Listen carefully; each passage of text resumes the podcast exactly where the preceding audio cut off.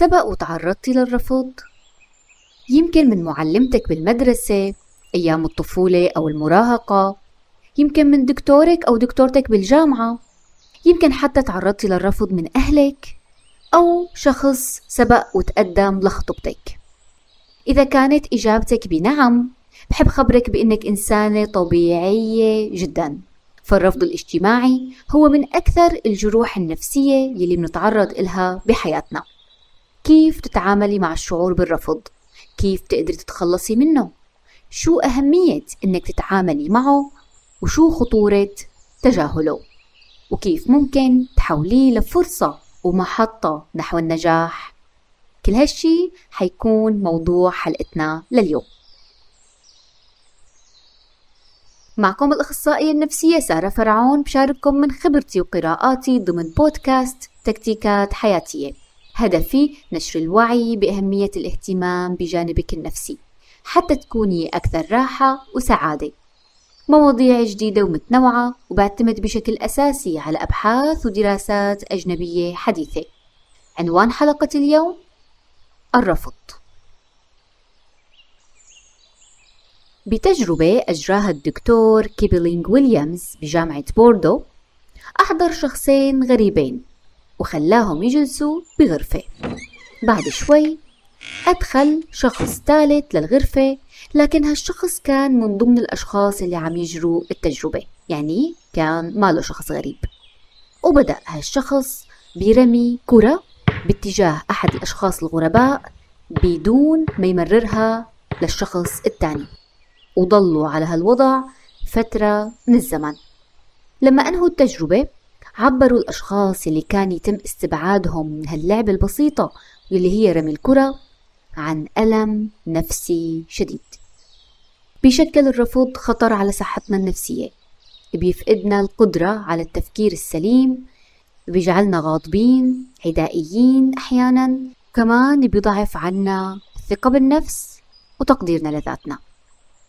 وجدت الدراسات أنه مجرد استعادة سلسلة أحداث من الرفض كافية لأنه يحقق الفرد درجات منخفضة باختبارات الذكاء. طب ليه الرفض مؤلم لهالدرجة؟ نحن كبشر عنا حاجة أساسية بأنه نكون مقبولين من قبل الآخرين، ولما بنتعرض للرفض من قبلهم بنشعر بالألم. لاحظت الأبحاث أنه تجربة الرفض بتأثر بنشاط مناطق الدماغ المسؤولة عن الألم الجسدي، وهالشي بيشير لأنه الألم النفسي قد يكون مشابه جدا للألم الجسدي. قام عالم النفس بجامعة ميشيغان ايثان كروس وزملائه بفحص أدمغة المشاركين يلي كانوا مرتبطين بعلاقة رومانسية أو علاقة خطبة وانفصلوا. لاحظوا أن المناطق بالدماغ المرتبطة بالألم الجسدي كانت مضاءة عندهم، وخاصة لما شاهدوا الشخص يلي كانوا مرتبطين فيه. لهيك من الضروري نتعامل مع مشاعرنا بجدية وما نتجاهل تأثيرات الرفض والنتائج يلي بيتركها فينا، فالتعرض المستمر للرفض ممكن أنه يزيد من احتمالية إصابة الفرد بالاكتئاب، بالقلق، وأمراض القلب. ولما بنهمل الشعور بالرفض وبنتركه بدون علاج، ممكن يشكل خطر كبير على الصحة النفسية، وممكن أنه يعطلنا عن المضي بحياتنا والسعي نحو أهدافنا.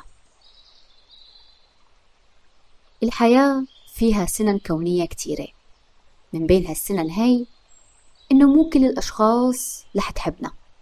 طبيعي طبيعي جدا يكون في ناس تختلف معنا، ترفضنا، حتى تجرحنا.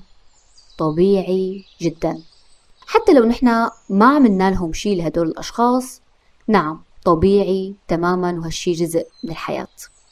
غرس هاي الفكرة عندك بيساعدك جدا على تقبل الرفض. لهيك بالتربية بيقولوا إنه لا تربي أطفالك على الدلال الزائد وعلى سماع كلمة نعم باستمرار، لأنه لما يجي اليوم يسمعوا كلمة لا من الخارج رح تكون كتير مؤلمة بالنسبة لهم، فهي ما لا موجودة بقاموسهم، ما سبقوا سمعوها، ما بيعرفوا يتعاملوا معها، فراح يعانوا كتير منها. فالرفض، الألم، جزء من الحياة، ضروري نتقبله ونعيش معه. بالإضافة لهالشي في عدة طرق للتعامل مع الشعور بالرفض والتخلص منه. رح شارك معك اليوم ثلاث طرق فعالة ممكن تساعدك بهالشي. الطريقة الأولى هي التغلب على نقد الذات. لما بنتعرض للرفض غالبا بيتبادر هالسؤال لذهننا، أنا شو عملت؟ بشو غلطت؟ هالسؤال بيعزز عنا الشعور بالرفض، لأنه لما بنسأل حالنا هالسؤال فبنكون عم نفترض بأنه تم رفضنا لسبب موجود فينا، ممكن لعيب، لنقص، أو نقطة ضعف بشخصيتنا، لكن هالشي غالبا غير صحيح. فالرفض ممكن يكون له أسباب كتيرة، أسباب ممكن تكون متعلقة بالظروف والعوامل المحيطة فينا، أو أسباب متعلقة بالشخص الآخر. دكتورك بالجامعة يلي قلل من قيمة البحث اللي عملتيه ممكن يكون عنده مشاكل شخصية واعتقاد أنه لا يصح تقدير جهد الطالب، لازم يتم نقده حتى يتحفز. ويمكن يكون الشخص أو الخاطب يلي رفضك ما كان جدي أصلا من البداية، أو خاف وتردد لما بدأت الأمور تصير جدية، وهالشي ممكن يكون بسبب مشكلة شخصية عنده، أو ببساطة هو ماله مقتنع بالزواج أصلا وأهله أجبروه على هالموضوع. فافتراضنا بأنه نحن السبب هو افتراض خاطئ تماما. دائما ممكن يكون في كتير أسباب تانية ما لها علاقة فينا أبدا. لوم ذاتك وأخذ الأمور على محمل شخصي ممكن يأخر من تخلصك من الشعور بالرفض. طيب سارة، هذا كله كلام نظري، أنا كيف بدي عن جد أتعامل مع هاي الأفكار؟ إني أنا السبب، كيف بدي أتعامل مع لوم ذاتي بشكل مستمر؟ في طريقة سحرية رائعة جدا كتير قريبة لقلبي وكتير بحبها وبستخدمها، طريقة الحجج. سبق وحكيت عن هالطريقة بحلقة دوامة التفكير، لكن اليوم رح أحكي عنها مرة تانية بشكل سريع. طريقة الحجج تعتمد على إيجاد حجج مقنعة لأنفسنا، حجج أكثر منطقية وواقعية من الأفكار الموجودة عنا. يعني باختصار هالطريقة بتعتمد استبدال هالأفكار هي الغير واقعية بأفكار تانية أكثر واقعية. أول شي بتعمليه اكتبي كل الأفكار المتعلقة بنقد الذات بسبب شعورك بالرفض. أنا غير كافية، أنا مالي ناجحة، مالي ناجحة بعملي لأنهم رفضوني بمقابلة العمل الفلانية. آه أنا مالي جميلة لأنه تقدم لخطبتي أكثر من شاب وما عم يرجعوا، عم يرفضوني. اكتبي كل هاي الأفكار، وبعد ما تكتبيهم اختاري أكثر ثلاث أفكار بتخطر لك خلال اليوم وابدأي اكتبي حجاج إلها. مثلا فكرة أنا غير كفؤ، أنا مالي ناجحة بمجالي، ممكن تكون الحجة إلها تتذكري لما ناقشتي فلانة بموضوع بيخص مجالك وكانت كتير معجبة بالمعلومات يلي عندك وبفهمك لمجالك، تتذكري الدورة اللي عملتيها قديه أثنى على فهمك ومشاركتك القيمة، الأستاذ اللي قدم الدورة فلان شخص ناجح كتير وتم رفضه بكتير مقابلات عمل قبل ما يوصل للنجاح، يعني الرفض بالمقابلات ما له مقياس للنجاح والفشل. وهكذا اختاري قصص بتعني لك، معلومات انت مقتنعة فيها بتأثر فيكي. وبهي الطريقة كل ما تخطر لك الأفكار السلبية أو المتعلقة بالرفض ذكري حالك بهالحجج هي.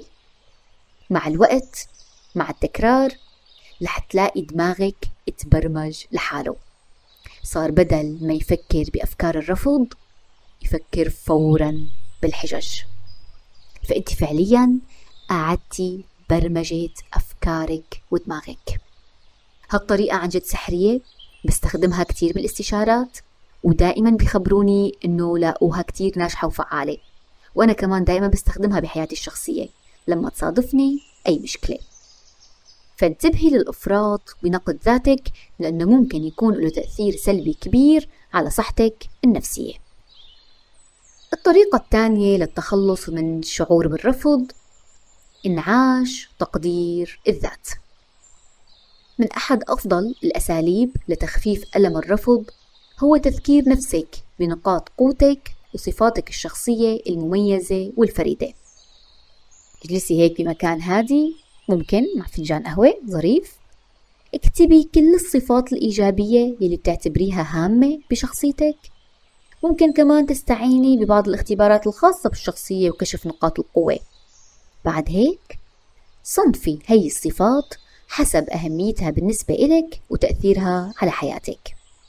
اختاري أبرز صفتين فيكي واكتبي مقالة قصيرة عنهم بتشرحي فيها سبب اختيارك لهالصفتين، وممكن انك تذكري أمثلة حقيقية بتظهر كيف أظهر الآخرين إعجابهم بهالصفات الشخصية الموجودة فيكي. لما بتشعري بانخفاض بتقدير الذات عندك، أو لما بتتعرضي للرفض، أو لما بتخطر لك أي أفكار رفض، اعتمدي هي الورقة كمرجع يذكرك بنقاط قوتك وجمال شخصيتك. هالتمرين رح يرفع كتير من تقديرك لذاتك، وخاصة أنه تجربة الرفض ممكن تقلل من تقديرك لذاتك بشكل كبير وتنسيكي تميزك والصفات الجيدة الموجودة فيكي. وفي أشياء أخرى كمان ممكن تعمليها لتساعدك برفع تقدير الذات عندك. لما بتكوني متعرضة لتجربة رفض حديثة أو جديدة، ارفقي بنفسك، عاملي نفسك كأنك صديقة، دلليها زيادة شوي عن اللزوم، اشتري لها شي بتحبه، خديها مشوار، تمشي تمشاية، عملي أي شي أنت بتستمتعي فيه، وخاصة أنه لسه التجربة هاي حديثة عليكي. الطريقة الثالثة للتخلص من الشعور بالرفض انعاش العلاقات الاجتماعية. بالرغم من أنه تجربة الرفض ممكن تضعف من إرادتنا ورغبتنا بالعودة لحياتنا الاجتماعية وللأشخاص المقربين منا لتلقي الدعم، إلى أنه التغلب على هالمخاوف والعودة للحياة الاجتماعية أمر مفيد جدا.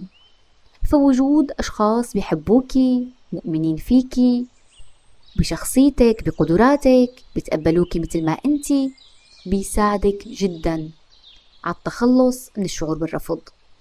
أحيانا ممكن يكون هالدعم الاجتماعي المباشر غير متوفر حاليا. أوكي، تقدري تستخدمي طرق أخرى.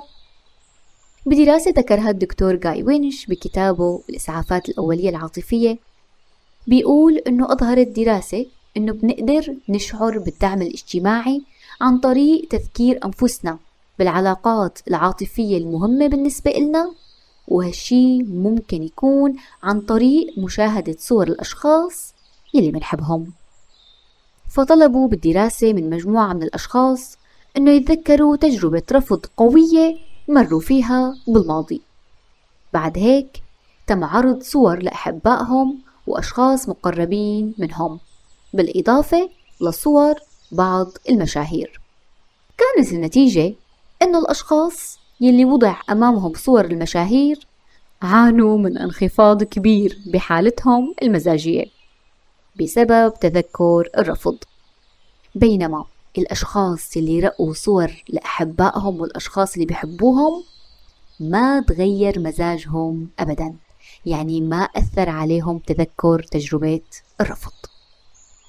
بالإضافة لهالشي، بتشير الدراسات أن الأشياء المادية المرتبطة بأشخاص بنحبهم مثل رسائلهم، هداياهم، مقاطع فيديو، ممكن تساهم بتحفيز نفس التأثير الإيجابي لو هن كانوا معنا.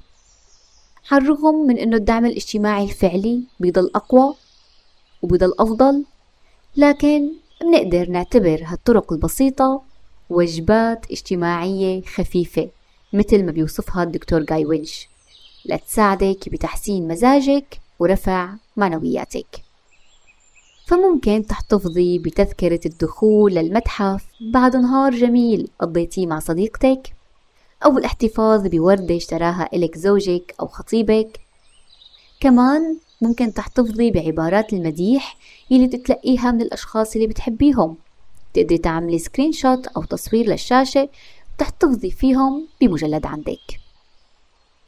تلقي الدعم من الأشخاص اللي بنحبهم بيحفز إفراز هرمون الأكسيتوسين يلي بيجعلنا نشعر بالسعادة وبيساعدنا على التخلص من القلق والضغوط.